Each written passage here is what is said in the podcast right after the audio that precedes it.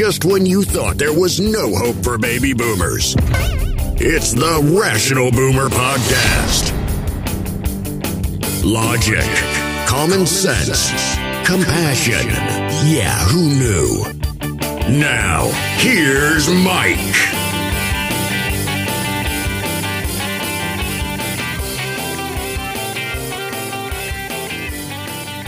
We are back on the Rational Boomer podcast. Hopefully, your day is going well. It is Monday. No doubt we are going to have a weird, wild, and crazy week. I feel confident in saying that because, well, every week is weird, wild, and fucking crazy.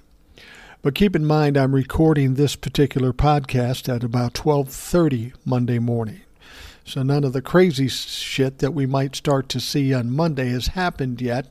So we'll give you updates, of course, on TikTok and here on the Rational Boomer podcast if anything really crazy happens. But there's always something you don't expect happening every week ever since Donald Trump became president. Because all of a sudden we had a certain amount of stupidity and ignorance infused into this country. And every day we hear things that are just fucking unbelievable. Now, the big story from yesterday, you might say, doesn't have anything to do with politics. Oh, come on now. Everything has everything to do with politics. So, the big story yesterday, of course, was the Super Bowl. The Kansas City Chiefs beat the Philadelphia Eagles 38 to 35. You're probably saying to yourself, "Well, Mike, what does that have to do with politics?" Well, the game itself really doesn't have anything to do with politics. It's just a good old sport. But there are some political issues there. There are some play calls made by referees that uh, some of the, I, I, would bet all of the Philadelphia uh, Eagles fans are questioning. And frankly, there were bad calls on both sides. I kind of preferred that Kansas City win the game. I don't really have any dog in the fight. I just have a particular dislike for Philadelphia Eagle fans, not even the team so much as the fans. We've had some experiences here in Minnesota with Philadelphia fans, and frankly, they're fucking animals. Now, for those of you that are listening that live in Pennsylvania, I mean no disrespect to you. But some of the fans for Philadelphia are absolutely fucking rabid and they do some crazy shit. I mean, this goes all the way back, what, to the 60s or 70s when they threw batteries at Santa Claus during a parade. You know what I'm saying. I mean, even if you live in Philadelphia, you got to say, yeah, that's maybe a little bit much. Anyway, Harrison Butker kicked a 27 yard field goal with eight seconds left after Patrick Mahomes broke off a 26 yard run on a gimpy angle. Ankle angle.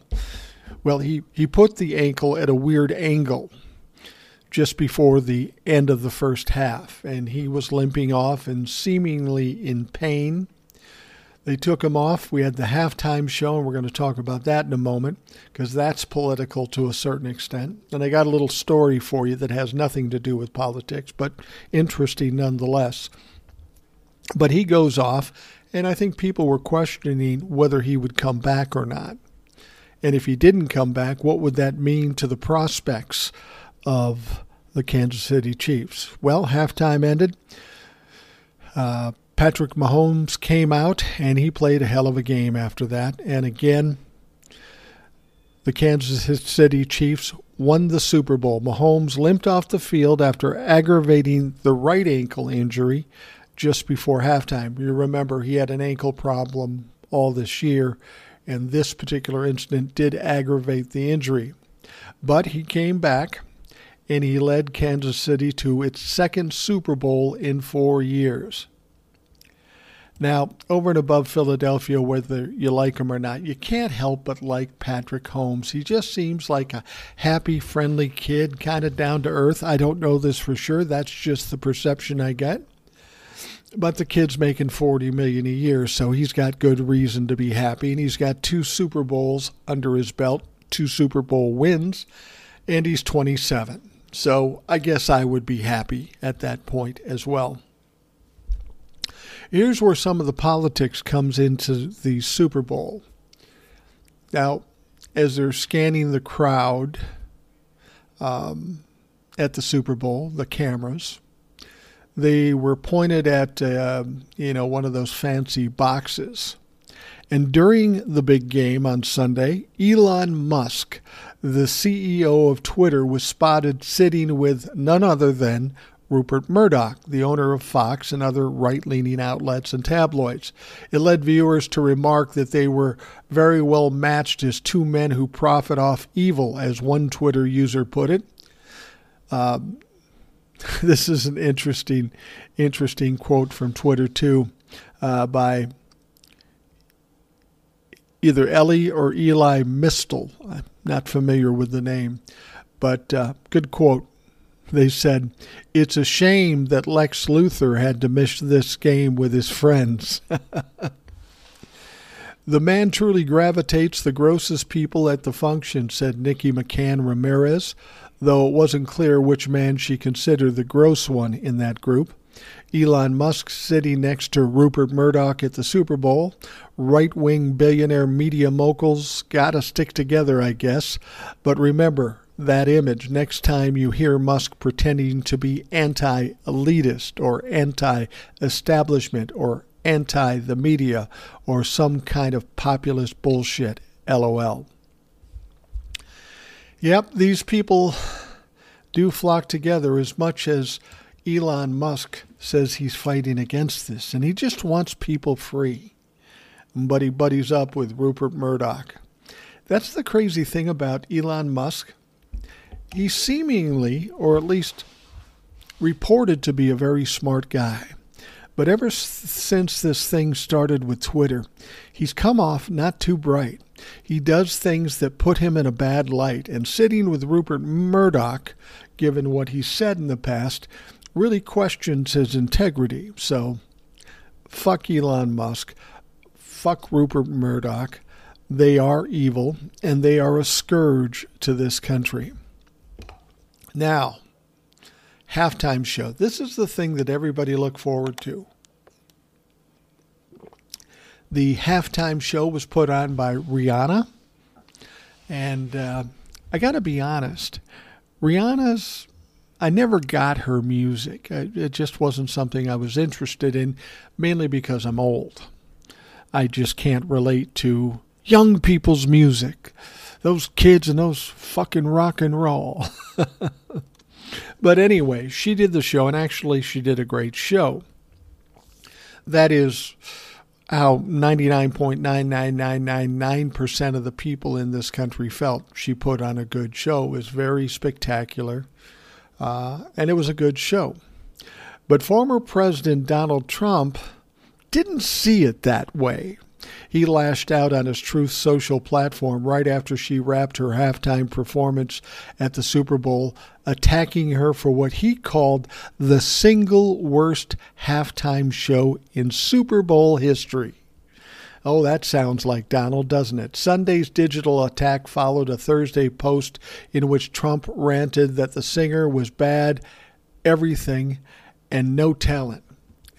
And then he said, without her stylist, she'd be nothing, the ex president added.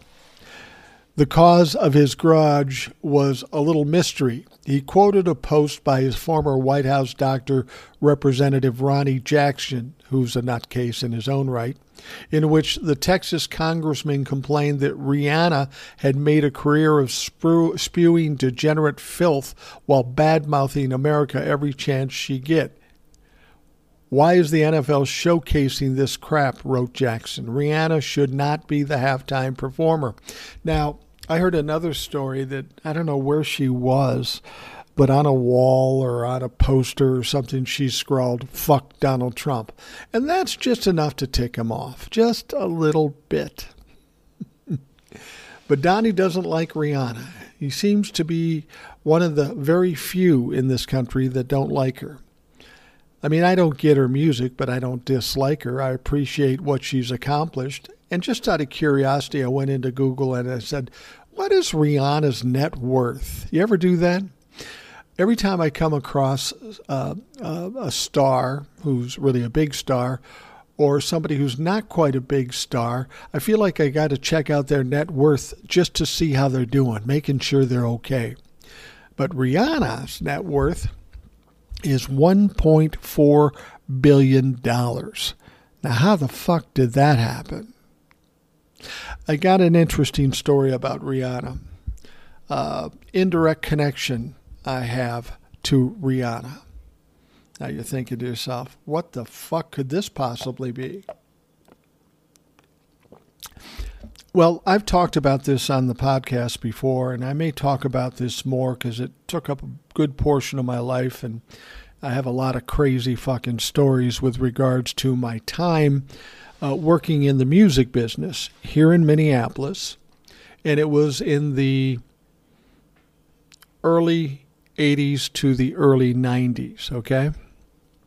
And I had this recording studio that just happened to be kitty corner in a building, kitty corner from First Avenue. Now, in this time period, this is when Minneapolis exploded because Prince exploded, and then a bunch of a bunch of artists in and around Prince kind of exploded too. Now, I originally got in the business just to produce commercials. I'm not musically inclined. I don't know anything about music. However, things got really hot in Minneapolis. This became a mecca for music when Prince took off. Everybody felt like this was the hot spot to be, and people came from all over the country to try to, to get discovered in Minneapolis. Now, I wasn't a player in the situation at the time because I was doing radio commercials and slideshows and uh, industrial films and shit like that. But as it got more hectic and got more um, intense musically in town, ultimately I had people coming to me and say, Hey, Mike, do you do music in your studio?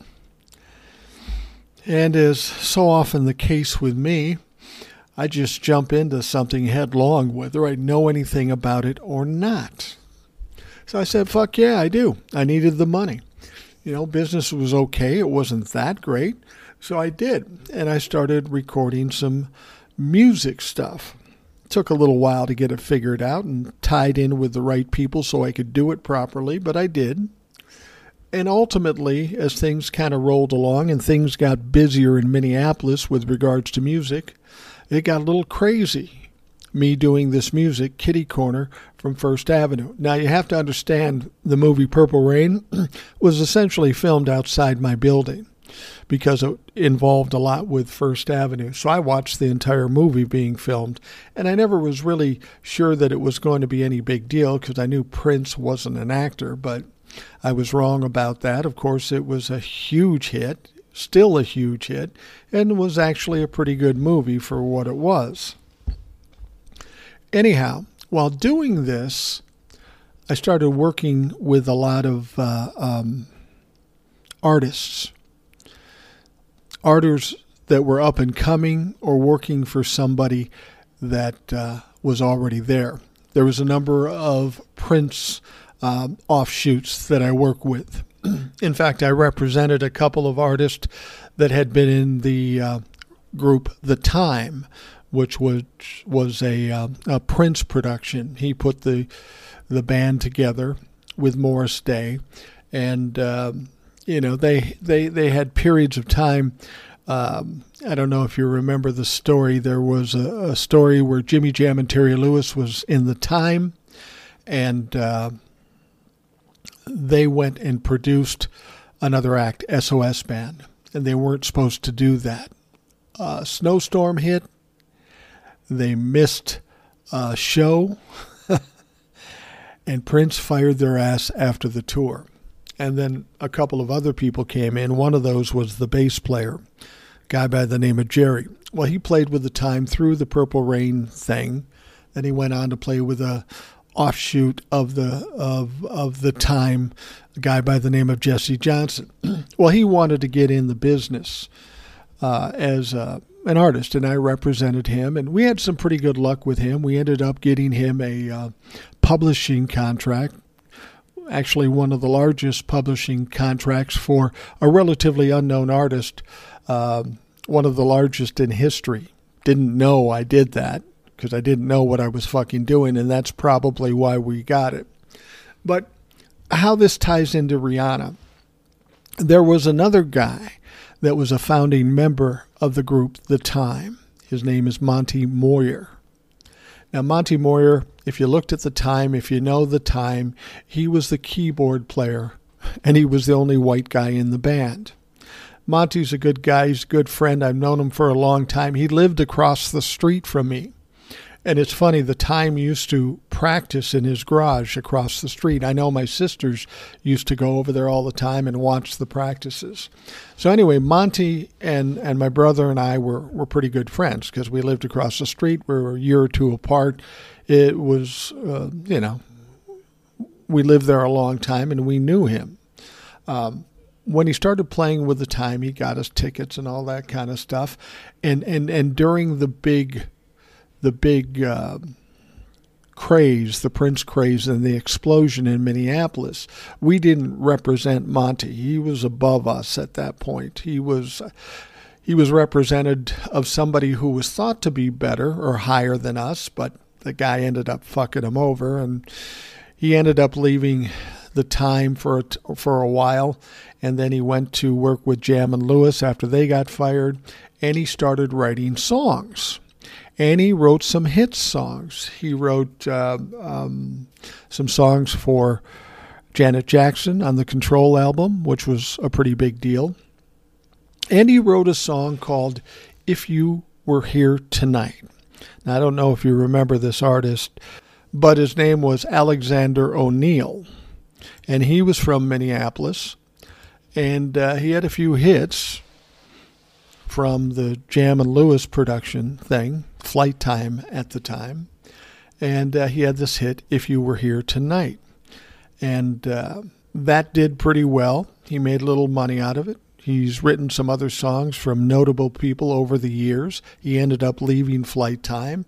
And um, then he went on his own and did a number of things. Then he went back and started touring with The Time more recently, and now he's retired completely. Well, um, he's on Twitter, and, and, because he was in the uh, in the uh, business, he knows a lot of well-known people. And he was looking on Twitter one day, and Questlove, you know him. I think he's on uh, the Tonight Show. He's the band leader, and he's well known and very talented in his own right. Well, he tweeted to Monte. He said, "Hey, Monte, congratulations on your number one song." And Monte go, what, "What the fuck are you talking about? I haven't written a hit song in a long, long time." And then he called us, and at that point, you know, because we'd been through the Prince thing and he was kind of on his own, he asked my brother and I to represent him. And my brother really spent most of the time representing him. I was doing other things. And he, he called my brother and said, What's going on? And my brother didn't know what the fuck was going on. Well, here's what happened. This guy hadn't written a hit song for a while. He was touring with, with uh, the time, you know, just a nostalgia type thing. And so he he uh, um, found out that apparently Rihanna did this song called Work, okay? And she did it on the halftime show last night. But she did this song Work. And apparently, what they've done is take a small musical part of the song If You Were Here Tonight and incorporated in the song The Work or work. And so Rihanna's people contacted Monte and said, "Hey, you're you're on this song as a writer." He had no idea he was on the song as a writer. Uh, he wasn't involved in the writing. See, that's the thing about songs today. You don't have a couple of guys sitting in a room anymore writing a song. These fucking songs have like 10 writers on them. Um, anyway, they said, uh, uh, how much do you want for your part of this? And so my brother stuck his nose in there and he said, I don't know, 20%. And they say, cool. so and and Monte had no clue what was going on. He's made some money from some songs, but he had no idea what he was getting into. Because at this stage, work has sold 9 million records or downloads or 90 million downloads, a shitload, a lot. And that and that song was probably one of the most popular songs in the last 5 years. So granted, he just gets a small piece of that. But song that big made him a pretty good chunk of money. I don't even know exactly. He won't tell me how much he made, and it wasn't my deal, so I have no business needing to know. But I was glad that he got this opportunity, you know, out of thin air because, you know, he's like anybody else, just trying to get by, trying to make a living. He wasn't a multimillionaire from even writing a few other hits in the past. So this was well timed and, and, and much needed by Monte. And so and so he ended up making a lot of money off that song Work. Now what you have to understand when he wrote the song If You Were Here Tonight that was in this song Work, he was working for Jam and Lewis. And when he decided to leave, they basically held back his publishing rights for that song. He still got writer's credit. And even with just writer's credit, he made a lot of money off that song. Just that one song that came out that he really had nothing to do with, other than that they took a piece of his other song and put it in this song. Well, here's where it comes and turns kind of interesting. There's a new rule in the music business that after 30 years, um, all the rights go back to the original writer. So with Jam and Lewis having these um, uh, these um, rights to the publishing, they now revert back to my friend Monte. And this thing's still making money, but this just happened like within the last couple of months. This is a new rule. so this song is still going to generate money for Monte but at the same time, now that it was on the halftime show, that's going to spur even more downloads. They're thinking it could be 10 million or whatever it is 15 million, 20 million. It's a lot.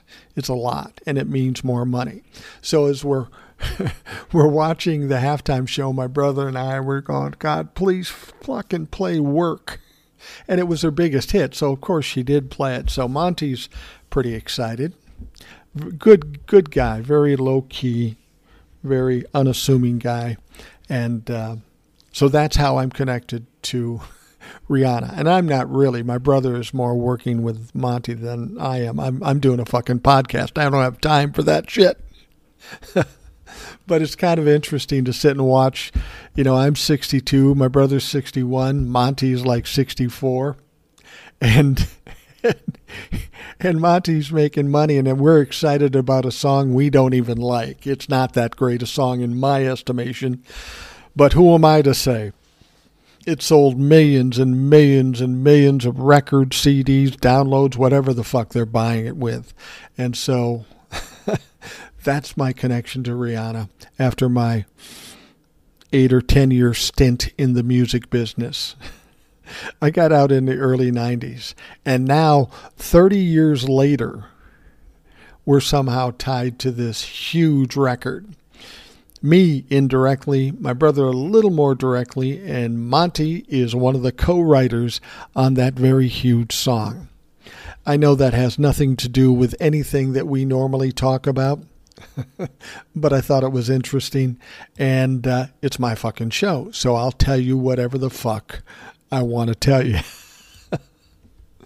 Anyhow, and by the way, you know, in terms of my time in the music business, I've got million, literally millions of crazy stories from being in Minneapolis at the time when everything was just going crazy musically and what I was doing in it.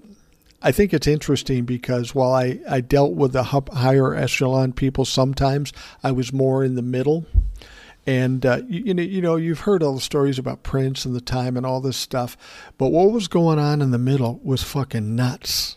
It was crazy. I I have a bunch of stories. If you have an interest in it, I'll be happy to tell some now and again. But it's exactly the opposite of what the format of this show is. Um, so I don't really talk about it a lot. I've thought about doing a whole different show talking about that stuff. Anyway, that's the story. Let's talk about some quick news here before we have to take a break. Um,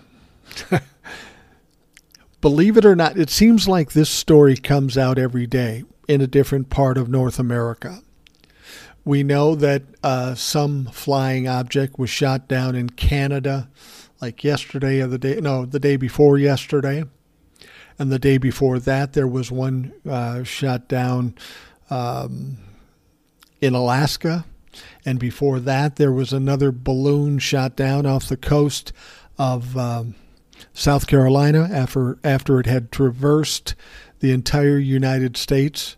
This is getting kind of crazy, and you think, God, when, you know, that's weird. Three in a row? Well, now there's four in a row. U.S. officials said an unidentified object has been shot down Sunday for the third time in as many days, this time over Lake Huron after earlier downings in Alaska and Canada. Representative Elissa Slotkin of Michigan tweeted that the object has been downed by pilots from the U.S. Air Force and National Guard. A U.S. official confirmed the shoot down. U.S. and Canadian authorities earlier Sunday restricted some airspaces over the lake as aircrafts were scrambled to intercept and try to identify the object. Now, interesting, it sounds like some of those jets were scrambled from Duluth, Minnesota, just north of me here. But that's four. That's four unidentified, well, three unidentified flying objects. And I say that because they haven't told us what they are yet. We know the one off the coast of South Carolina was, in fact, a Chinese balloon. It doesn't sound like these others were Chinese balloons in the sense that we know Chinese balloons now, but it was something flying. And it's interesting we need to find out what that shit was. Was it weather stuff? Why is this all of a sudden had this great outbreak of these flying objects coming across Canada and America? Is it because we're now more aware of it and we're watching for it? Has this kind of shit been going on for a long time? Clearly, during the Donald Trump administration, there was at least three balloons that crossed the country, and they didn't even notice. They were too busy trying to own the libtards, so it, they never noticed. We heard about it uh, recently, those three, uh, when the Biden administration let us know that those three crossed the country under Donald Trump.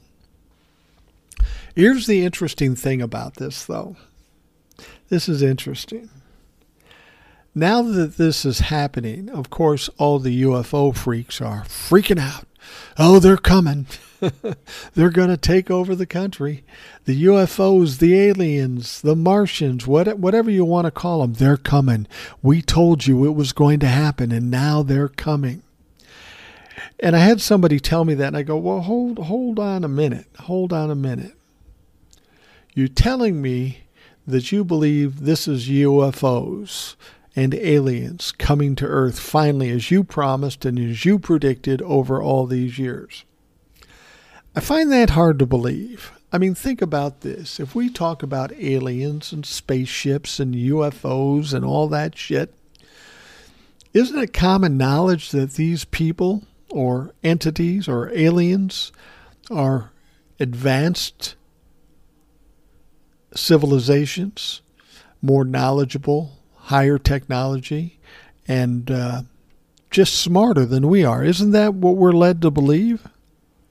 Well, if that were the case, how is it that every one of these three unidentified objects that they're claiming are aliens, space aliens from space, if that's the case, why is it so easy for us to scramble these planes, go up, shoot them down, and drop them into a lake or the ocean or whatever?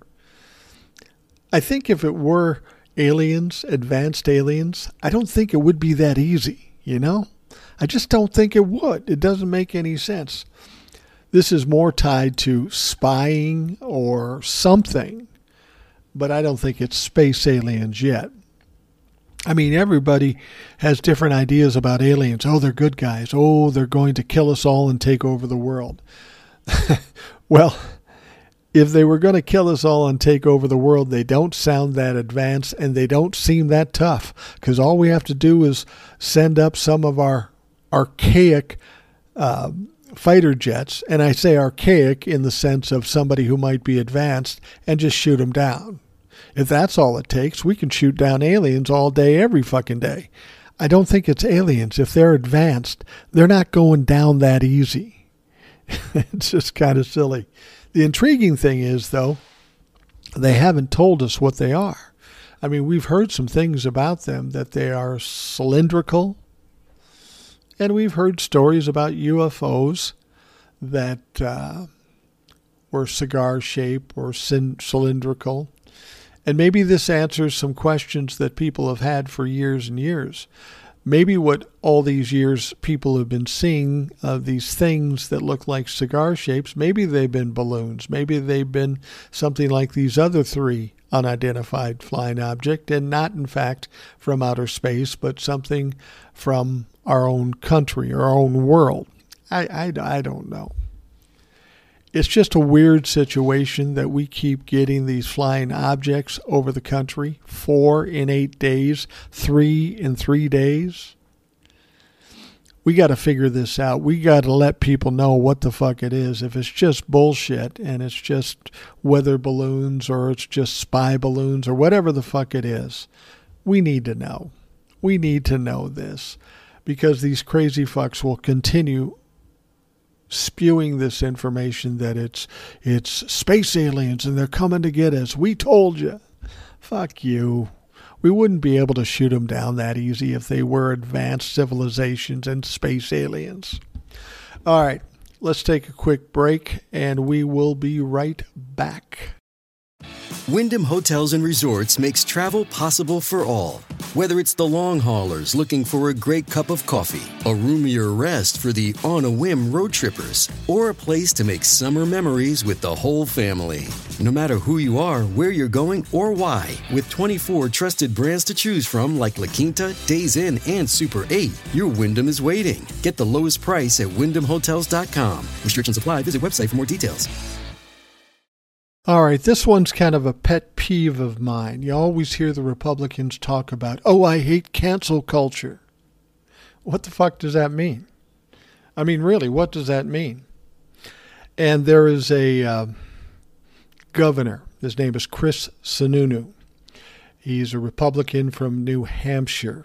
Now, I believe his father, John Sununu, was a big name either in Nixon or some other Republican former president. But he's now the son of John Sununu, Chris Sununu. He's the governor of New Hampshire. Now, he's kind of half a Trumplican. He did kind of support Trump at first, like Republicans do. But then when, when Donald Trump started taking a shit on the Republican Party, he kind of backed off of it. But he still he's still kind of about the Trumpism. Now, during an interview on Face the Nation, the host, Margaret Brennan, asked Sununu why he had criticized Republicans trying to outdo Democrats by imposing government rules. He said, Remember what's going to happen, Sununu said. Eventually, Democrats will have power in a state or position and then they'll start penalizing conservative businesses and conservative nonprofits and conservative ideas. Do I like what every private business does? He continued. No, I hate this woke cancel culture. and then then the host, Brennan, Margaret Brennan, did the one thing that Republicans hate. Asked him a question. Asked him what he meant he said, she said, What does that mean to you? Sununu replied, Woke cancel culture? And she said, Yes. And she says, Well, Sununu said, Oh, it's, it's, well, look, it is because you're not a culture warrior, Brennan noted. No, no, Sununu agreed, but it's there. What does that mean on your platform? the host asked. It's the divisiveness we see not just in our schools, but in our communities, Sununu insisted. Where it is me versus you, where if you're not adhering to my ideals, then I'm going to cancel you out. It's us versus them. It's the binary where everything is a war. That's a culture problem we have to fix in this country. But government never solves cultural problems. And see, that's my point. Everybody's screaming about cancel culture. And I kind of jokingly, but not really jokingly, I said, cancel culture. It's very easy to overcome cancel culture. If you do fucked up shit, people will believe you're fucked up. So if you want to avoid being canceled, just don't do fucked up shit. It's pretty simple. But this is the thing. This is the thing that confuses me about their complaints about cancel culture. The whole premise of it is simply this somebody does something, and the rest of the country finds out about it, and they essentially cancel this person. We've seen it a lot. We saw it with Bill Cosby.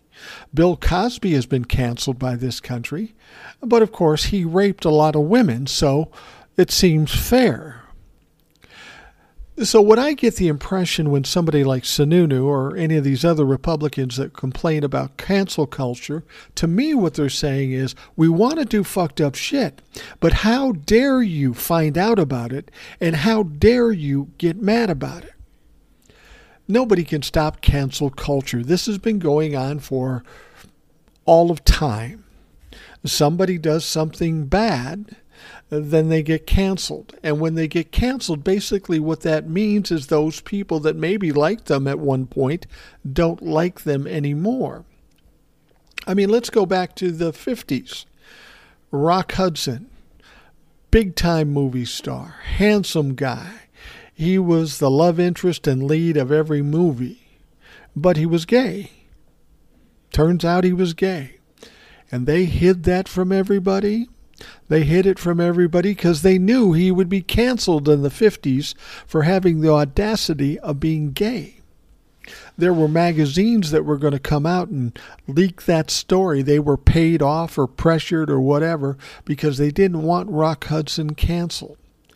Now, that would have been a horrible thing if that happened to Rock Hudson, but it was the 50s. It was a different era. Frankly, at that day and age, you may or may not know this, but to be gay and act gay was fucking illegal. You could end up in jail for it. And so Rock Hudson could have been canceled for being gay had people found out about it. He wouldn't have been as big a star. He would have been sent away in shame. And that's how it works. That's not right, but it's not a law or a policy, it's people's opinions. If something bad happens or somebody does something bad, you get canceled. Richard Nixon got canceled. And why? Because he committed some crimes. He lied to the American public. And he had people, his people, break into uh, Democratic headquarters and for that he got canceled. So is it the problem or the fault of the people that did the canceling? Or is it the fault or the problem of the person who did the fucked up shit? You see what I'm saying? They complain about it all the time, but how are you going to stop it? What are you going to do? What plan, what strategy are you going to employ that stops cancel culture? It's just human nature. People do it all the time. And sometimes people use it as a weapon, like in the instance with some of the press with Rock Hudson. They wanted to get Rock Hudson canceled.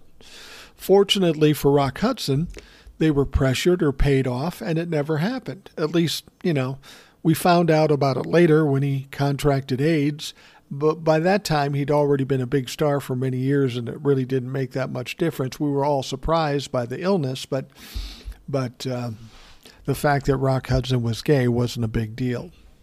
See, this is the thing that's so interesting. They complain and complain about cancel culture, but there's really nothing you can do about it. I mean, if you have, if say you work in a job someplace and somebody you work with who may or may not be a friend calls you a name, says you're a stupid motherfucker, in your mind, you're canceling that motherfucker, at least with regards to what you think. You've canceled him.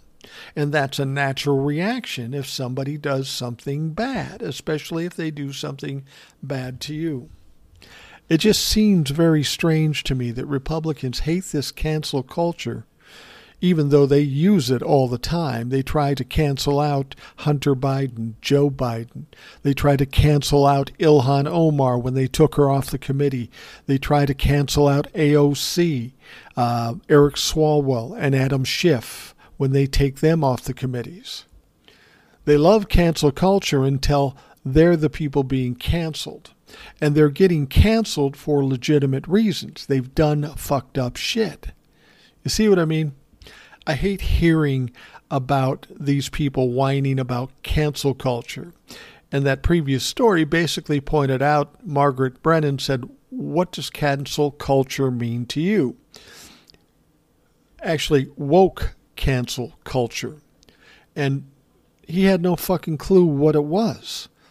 See, that's what Republicans do. They just spew buzzwords and taglines. They don't know what it is, they have no substance. They can't explain it.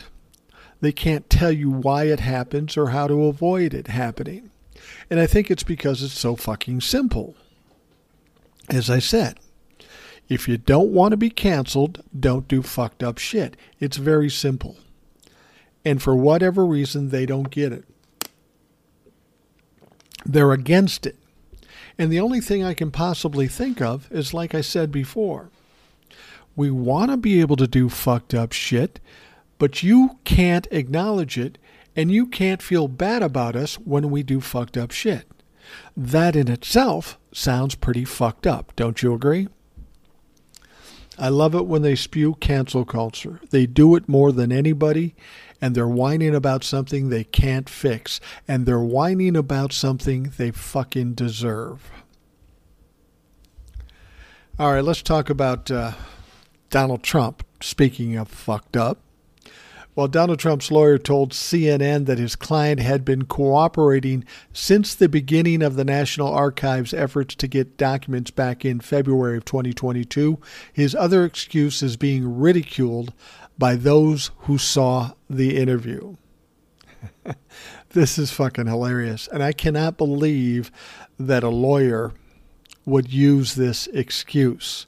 No doubt Donald Trump gave him this excuse and said, You're going to use it no matter what. And this lawyer is just ruining their reputation by using it. So, anyway, with kind of a smirk, Trump's lawyer, Timothy Parlatore, said, See, there's a light on the phone near Donald Trump's bed at Mar a Lago. The light is annoying, and evidently the only thing he could find to cover up that light was a classified document. you don't have a fucking pillow, a blanket. You can't unplug the motherfucker. What's what's the problem? Parlatore, who I believe is being wheeled out to do TV for the first time with his line of guff, defended Eddie Gallagher in his murder trial and said legal analyst Luppe B. Luppen, who goes by Southpaw. I don't even know what the fuck that has to do with anything. Guardian reporter Hugo Lowell pointed out that he did confirm that the outlets reporting that the Justice Department issued a subpoena for the empty classified evening briefings folder that was in his bedroom adds it was being used to cover a blue light on his landline phone that kept him up at night. A political comedy account on Twitter, Spiro Agnew's Ghost, said, If there was an Olympics for utterly insane lying, it would be a tie between George Santos and Trump and his dumpster fire lawyers who lie on his behalf. See, that's the thing. Um, these lawyers do and say ridiculous things because Donald Trump tells them to. And they're either afraid or coerced into doing whatever Donald Trump says. See, there's there's where Donald Trump fails every time, and this is what's going to get him put in jail. He hires lawyers, and then he tells the lawyers what to say. Donald Trump doesn't have a fucking clue what he's talking about, but it doesn't matter because, of course, Donald Trump is the smartest man in the world in his own mind. So he can't let the lawyers do their job, use their degrees, use their standing uh, in the legal system to use their best arguments. They are forced to use Donald Trump's arguments, which have no legal basis and are absolutely fucking absurd. For the life of me, I cannot believe that lawyers allow that to happen. If I'm a lawyer and I know how I should present something, and Donald Trump, my client, says, no, you're going to do it this way. And I know it's fucking stupid. I'm not going to do it. I don't care how much money I'm getting paid or promise to get paid and not getting paid. I'm not doing it. I'm not ruining my career, my reputation, and people's perception of me just to appease this dirty diapered orange piece of shit. But they do it. They fucking do it every time. We've got people that are now lawyers of Donald Trump that have been sanctioned to the tune of a million dollars. We've got some at risk of getting indicted and going to jail, and they just keep doing it. Fucking amazing. It's either ridiculous greed or some ridiculous loyalty, or they're in a cult too. That's the only way to explain it absolutely crazy. Now, of course, the Republicans are back to their main strategy in dealing with the people of this country, and that is gaslighting them. They get exposed for doing something and they say, oh no, we weren't doing that. We were actually doing this. Or what I meant to say was this. So, one thing I would ask every Republican don't tell me what you meant to say. Tell me why you can't say what you meant the first time. That should be the least we could expect out of our politicians, out of our leaders. So now, Republicans say they would not cut Social Security and Medicare programs, but everything else is on the table in the talks over raising U.S. government borrowing limits, the debt limit. This came from House Oversight Committee Chair James Comer, who's a fucking nutcase in his own right. So now what they're saying, now that they've been exposed about the Social Security and Medicare cuts that they'd been talking about for decades, now that they've been caught and been exposed, and the whole country knows that the Republicans uh, want to do that, they're saying, oh no, we don't want to do that. But we're going to negotiate with Joe Biden about this raising of the debt limit, and he's going to make some cuts. Oh, yeah, what cuts do you want? Well, that's Joe Biden's job. No, motherfucker, you're the one that's asking for the cuts. What do you want cut? At first, you wanted Social Security and Medicare, and when you got exposed and you saw how bad it was for you, you backed off of it temporarily don't be surprised if that's back in the news at some point. So, anyway, they're saying that uh, they're not going after Social Security and Medicare at this point. And, uh, but everything else is on the table. Well, I'm sorry to tell you, Mr. Comer. Joe Biden very specifically said he's not negotiating on shit and the reason he's not negotiating on shit is because over the 80 times they've done this before, they've never negotiated on shit. It's a rubber stamp. You have to do it. By way of the Constitution, you have to raise the debt limit. If you don't raise the debt limit, it will crash this country's economy, maybe, maybe the global economy. It's just fucking common sense you don't get to play this game and play bully and try to leverage this this debt limit thing. See, Joe Biden's smarter than you are, and he proved that in that State of the Union thing. You kept talking about cutting Social Security and Medicare programs, and in that State of the Union, Joe Biden shoved it down your fucking throat. And you know what? He keeps shoving it down your throat. He found a good key to shutting you down and shutting you up, and that's bringing this up. And the sad thing for you Republicans is he can prove that you did it. There's videotape, there's the pamphlet that Rick Scott wrote. You can't deny it, even though you're trying, because the evidence is right fucking there. Now, Comer said, We need to shore up those programs. They're running out of money.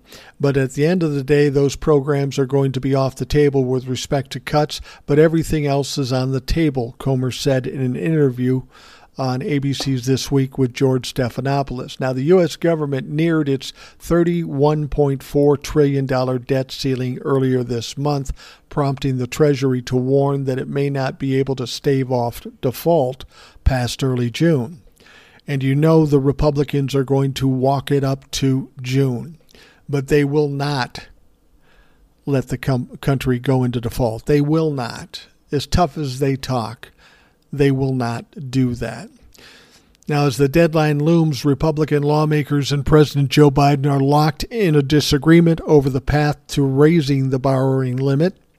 Biden says he would not negotiate over raising it, and he's not going to. I hope he doesn't negotiate one fucking thing. And the Republicans say they would not agree to raise it without spending concessions. As I've said before, this is a fucking game of chicken. And what we've seen out of Joe Biden as of late, he's the wrong guy to play chicken with. Because Joe Biden, unlike most of these representatives, these Republican representatives, knows how the system works. He's got the Senate Republicans on his side. Just sign the fucker and get it done. That's the only answer to this problem. But the representatives, the Republican representatives in the House, they do what they all do. They fucking double down, triple down, quadruple down, and they don't give in. But as we get closer to June, they know now and they'll know even more then if that debt limit doesn't get raised in June at the at least at the very last moment and the economy crashes and the global economy crashes the Republicans will take the blame for it like they do every fucking time and they will not do that. You think Mitch McConnell is going to sit there in the Senate and just let these fucks do what they're doing? No way. No way. It's not going to happen. But they're so stupid, they're so dumb they will continue to push this as long as they can. And in the end, when it comes down to nut cutting time, they will give in and fail once again because that's what they fucking do.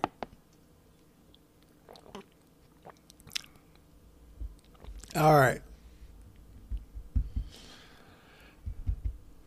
Donald Trump's lawyers are now trying to blame the Justice Department for the reason that the former president didn't immediately hand over the documents he had, these most recent documents. A new search revealed this week that Trump had a laptop and thumb drives with classified information on them. And that may be Donald Trump's final undoing. Because you see, they took classified documents, copied classified documents, put them on a computer, and then put them on a thumb drive. Well, how many thumb drives did they copy these classified documents to? How many did they do? And where did they go? This is proving that they were trying to do some dissemination, meaning they were making copies of these things and getting them out to other people. Well, who are those other people? Whoever they are, they aren't legally allowed to see these things. But Donald Trump apparently was in the middle of this crime. It's one thing to have stolen the documents, which he had. It's another thing to hide the documents, to lie to the DOJ, but then when you have proof that he was copying these documents and potentially disseminating them to God knows who, well, there's a problem. There's a problem Donald Trump can't get out of. Now, with very little pushback during the interview, Paula Reid noted that The difference between Donald Trump and people like President Joe Biden and former Vice President Mike Pence is that they were happy to cooperate from the beginning. New York lawyer Tim Parlatore, the gentleman we talked about earlier, he said, I would disagree with that. That he's under investigation, asked Reid.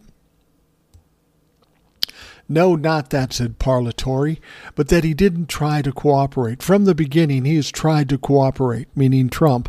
In fact, he had a meeting with the members of the DOJ where he said, if there's anything else you need, let us know.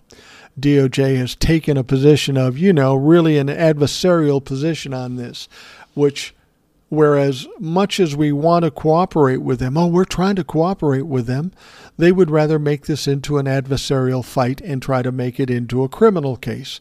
Well, they want to make it into a criminal ca- case because you fucking committed crimes. Had they handled it appropriately from the beginning, agreed to work with us, worked towards making sure that we just get the documents and everything is, you know, put back in its place, this is all would have been avoided. A lot of what you have here is an appearance of noncompliance, which is created by the DOJ. Now, here's the problem with that. The reality is that the National Archives worked with Donald Trump for nearly a year. It took a year to try to get the documents without any kind of adversarial conflicts. Finally, they came to Mar-a-Lago and retrieved 15 boxes. Presumably, that's all he had at the time. And why would he have more than 15 boxes? Who the fuck knows? Trump told his lawyers to tell the archives that all of the documents have been returned. See, Trump was trying to game this fucking thing. I'll just keep the rest of these and they'll never know. oh, they fucking knew. Trump told his lawyers to tell the archives that all the documents had been returned, and that was a fucking lie. Again, a crime.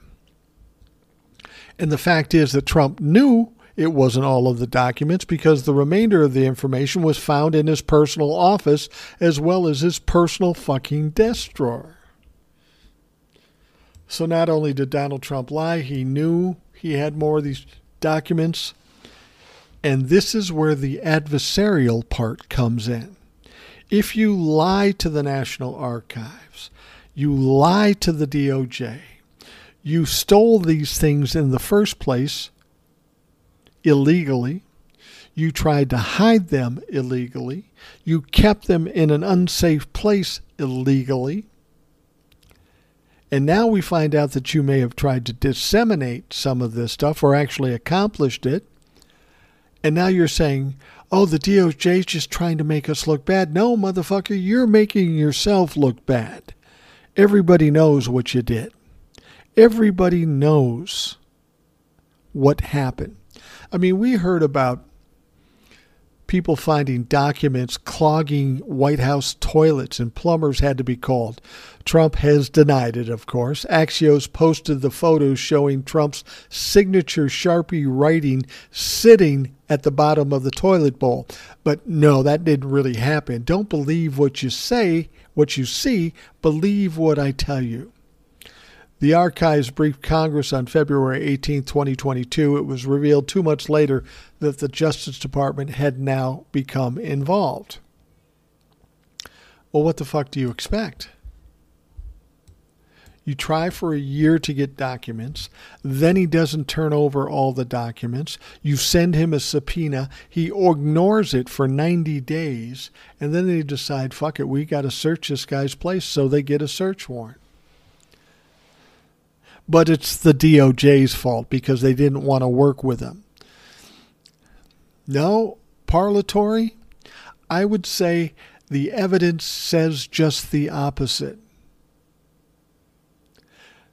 By May 11, 2022, the Chief of Counterintelligence and Export Control at the U.S. Justice Department's National Security Division Jay Bratt asked the Trump document staffer comply with a subpoena that had been issued for the documents. Again, they flat out refused. That is when the FBI moved to get the documents on June 3rd. So the idea that Trump claimed anything else you need clearly wasn't applicable at all during 2022. Even as Parlatore took over the legal battle after the FBI search was upheld by an appeals court, it was found that Trump still had more classified documents and this laptop and these thumb drives. In November, Trump proclaimed he didn't steal the documents, but he was transparent about it. No, he said he did steal the documents, but he was transparent about it. So it goes back to all this other shit that Donald Trump has always done. No, it's not illegal if I do it in front of your face. You can't be mad about that if I commit a crime in front of your face. That's how weak his arguments are. That's how fucking silly it is. Donald Trump is not going to get away with this shit, especially now that they have this laptop. That's going to tell a lot of stories. And even if they try to wipe the laptop, the FBI has every ability to bring back whatever was on that laptop. They handed over that laptop begrudgingly. They know it was going to cause them trouble, but they had no fucking choice, so they did. And as I say, that laptop may very well be the undoing of Donald Trump once and for all. I got my fingers crossed. I have my legs crossed. I have my eyes crossed, hoping to fucking God that they do this. If they don't, as I've told you before, if Donald Trump gets through the next two years and all the little acolytes around him get through it for the next two years and don't get indicted, Joe Biden's going to take the heat for it. And you know what? He fucking deserves it. If after four years they can't come up with the courage to indict Donald Trump, there is something very wrong with our current judicial system, our Department of Justice, and our president. That said, I believe something will be done, and I think it will be done over the next six to eight months. It's going to have to the longer they wait and the closer they get to the next election, it's just going to be a mess again. They know this. We know this. Donald Trump and all his people know this. So they're getting ready for the shit to hit the fan sometime soon. All right. Since we're talking about shit, let's talk about Ron DeSantis there's an organization overseeing advanced placement courses, AP courses, and college entrance exams. Uh, and they went after Florida Republicans on Saturday for spreading misinformation about its new African American Studies course for political gains. Last month, Florida Governor Ron DeSantis announced that the Florida Department of Education would reject the new course because it included topics about race that he and other conservatives have pushed to erase from public schools. In its pilot phase, the course covered topics like mass incarceration and reparations. The law that Ron DeSantis has is known as Stop Woke Act. I always like that word woke. What would the opposite of woke be? Well, that would be asleep, I would believe. And if asleep is the opposite, I'd rather be woke than asleep. Does that suggest that the Republicans, Ron DeSantis, Donald Trump, all the fucks in Washington, D.C., are asleep when it comes to racism? Well, apparently, they don't see it. They don't want to talk about it. They don't want kids to know what's happened in our past, in our history. So maybe they are a fucking sleep. I'm not sure. I had this debate with somebody just the other day. They are convinced that Ron DeSantis will be the candidate in 2024. And I try to explain to them why he won't be. Ron DeSantis has all kinds of problems, all kinds of problems in Florida. He's now going to be taking over the uh, um, the Disney properties you know, he got mad at them about this woke shit and wanted to take away their deal with Florida. And the deal with Florida basically was that they kind of ran their own little city, state, country. I don't know. But they made enough money. They hired their fire departments, police departments, waterworks, and all this other stuff. They handled it themselves. So when Ron DeSantis got um, embarrassed when they said they weren't going to go along with this this uh, racist attitude that Ron DeSantis had. He got mad and he says, "Okay, well then I'm going to take away your Reedy Creek deal, and you won't have that anymore." Well, initially he thought, and a lot of people thought that that would upset Disney. But what it in fact does is helps Disney save tons of money. They pay a lot of money to pay fire departments, police departments, waterworks, electric, all this other shit. They pay a lot of money for that. And once Ron DeSantis had taken away that deal, now all that money is going to become the responsibility of the state of Florida and all those people around Walt Disney World. Taxes are going to go up. How do you think that's going to play for Ron DeSantis? Not, not well. He's another one who comes out, gets mad, reacts out of emotion, and then realizes he fucked up, but he still doesn't back off of it. He still doubles, triples, quadruples down until he gets crucified for it. And he will. There are legal investigations into Ron DeSantis and him shipping uh, aliens to Hyannisport or Cape Cod or wherever he sent them to, because that's highly illegal as well. He's got to deal with that shit. And one thing he's got to deal with between now and 2024 that he will not be able to handle, as long as Donald Trump is able to talk, he's going to be tearing Ron DeSantis apart. He recently posted a photo of Ron DeSantis when he was a teacher with a bunch of his students and they were drinking and partying and feeling pretty cozy together. And of course, Donald Trump made him out to be like a pedophile because that's what Donald Trump would do. It's ironic that's the pot calling the kettle black in this instance. But Donald Trump is coming up with nicknames for this guy Shut Down Ron, a uh, bunch of nicknames coming out. He is going to spend the next two years, as long as he's able, tearing Ron DeSantis to shit. If you think back to any election, think about somebody who's thought to be a front runner two years out. They never end up being the front runner. Other bad shit happens. Donald Trump's going to try to crucify him. He's got all kinds of problems in Florida. There's no way he's going to be the candidate. And when we go through all the things that we went through the last, uh, the next couple of years, with all the indictments, investigations, all the evidence that come out that people are exposed for whatever they did, from child sex trafficking to uh, treason to being a traitor to whatever insurrection. When all this shit comes out, the Republican Party is not going to be strong. I don't think that either Ron DeSantis or Donald Trump will be the candidates. They won't be strong enough candidates. After the Republicans do what they do in the House of Representatives, which is nothing, and they will have nothing to run on in 2024, the Republican Party is going to freak out a bit. At that point, they're going to be tired of losing. You would think they're tired now, but they're going to be even more tired of losing. And what they're going to have to do is completely and fully step away from MAGA, all the racism, all the misogyny, all the anti Semitism. And they're going to have to try to get back into more of a mainstream perception. And they're going to probably have to pick a main, more mainstream candidate, like, say, Mitt Romney. People always say, who's going to run? What Republican is is mainstream enough. Well, there's a few. And I'm not saying they're mainstream compared to Democrats, they're mainstream compared to MAGA. So that's not really saying much.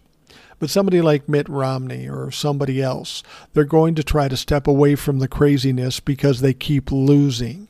And they're going to get somebody more mainstream. I know there's a lot of people worried about Ron DeSantis running in 2024. I really don't believe he'll have any kind of chance or any kind of support to do that.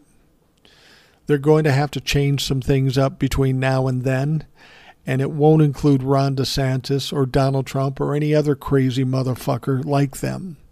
They're going to have to step away from it. So, we'll see if I'm right. I've got two years to wait to see if I am, but that to me is what makes sense, common sense, logic. That's what's going to have to happen. All right, we're going to wrap up the Rational Boomer podcast. I want to thank you for taking time out of your day to listen and put up with me. I hope you have a great day. We'll talk to you again tomorrow. Thanks for listening to the Rational Boomer Podcast. Don't forget to subscribe so you don't miss an episode. We'll see you next time.